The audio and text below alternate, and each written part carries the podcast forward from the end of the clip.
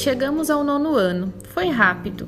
Parece que foi ontem que nossos educandos entraram na escola. Agora, de forma mais autônoma, os educandos do nono ano percebem que o desempenho escolar depende do seu compromisso com as atividades escolares. O papel dos educadores nesta fase é de acompanhamento, preparação e direcionamento para o ensino médio. Os encontros de tutoria acadêmica auxiliam no desenvolvimento do protagonismo do estudante, ou seja, ele como responsável por suas buscas, estudos, interesses e talentos, que resultem da compreensão acerca do que foi estudado. Incentivá-los a conhecer e aprimorar suas habilidades faz toda a diferença.